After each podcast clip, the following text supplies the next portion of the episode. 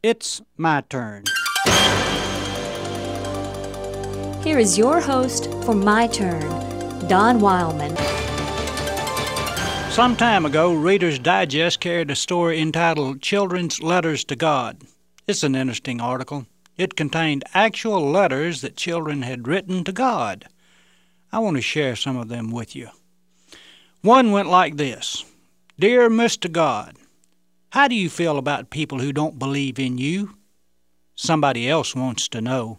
A friend, Neil. then, then there's another one that read simply Dear God, what's it like when you die? Nobody will tell me. I just want to know. I don't want to do it. Your friend, Mike.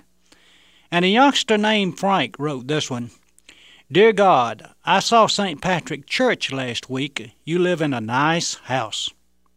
Or take the one written by little Maria.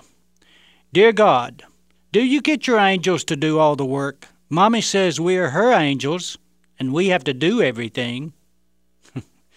well, Barry wrote, Dear God, church is all right, but you could sure use better music. I hope this does not hurt your feeling.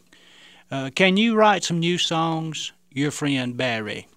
Reading over those simple letters from children addressed to the deity reminds one of the scene one day when the Master took a little child and set him in his lap and said that the greatest in heaven would be like the little child. I'm quite sure that the great carpenter knew fully what he was doing and saying that day. And his wisdom is evident in the letters of these children. For instance, how does God feel about people who don't believe in him? a good answer would be heartbroken.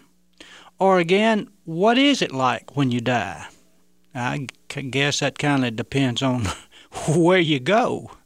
And despite the misconception, God does live in a nice house, a house not made by hands. And to answer Maria, no, God doesn't use his angels to do his work. He uses his servants here on earth, and sometimes it doesn't get done. And about the music, sometimes I have to agree with Barry. It's kind of off key, and it appears we need some new songs. We need more of this childlike faith in all its simplicity, too. They do not question the existence of God, and they refer to Him in a polite manner with due respect. They're not worried about all the great theological and doctrinal questions we adults are. They simply believe in God and believe He loves them. And the greatest quality they have is their humility. Listen to this letter written by little Maxine. O Lord, thank you for giving me my dad and mother, and these children, and dog and fish.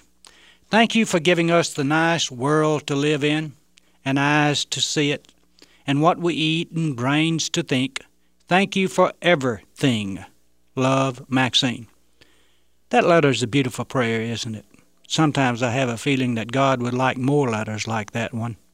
Not only would He like for us to write that way, but more important, He would like for us to live that way. Whoever humbles himself like this child, he is the greatest in the kingdom of heaven. Pray for childlike faith. This has been My Turn with Don Wildman, a production of the American Family Association.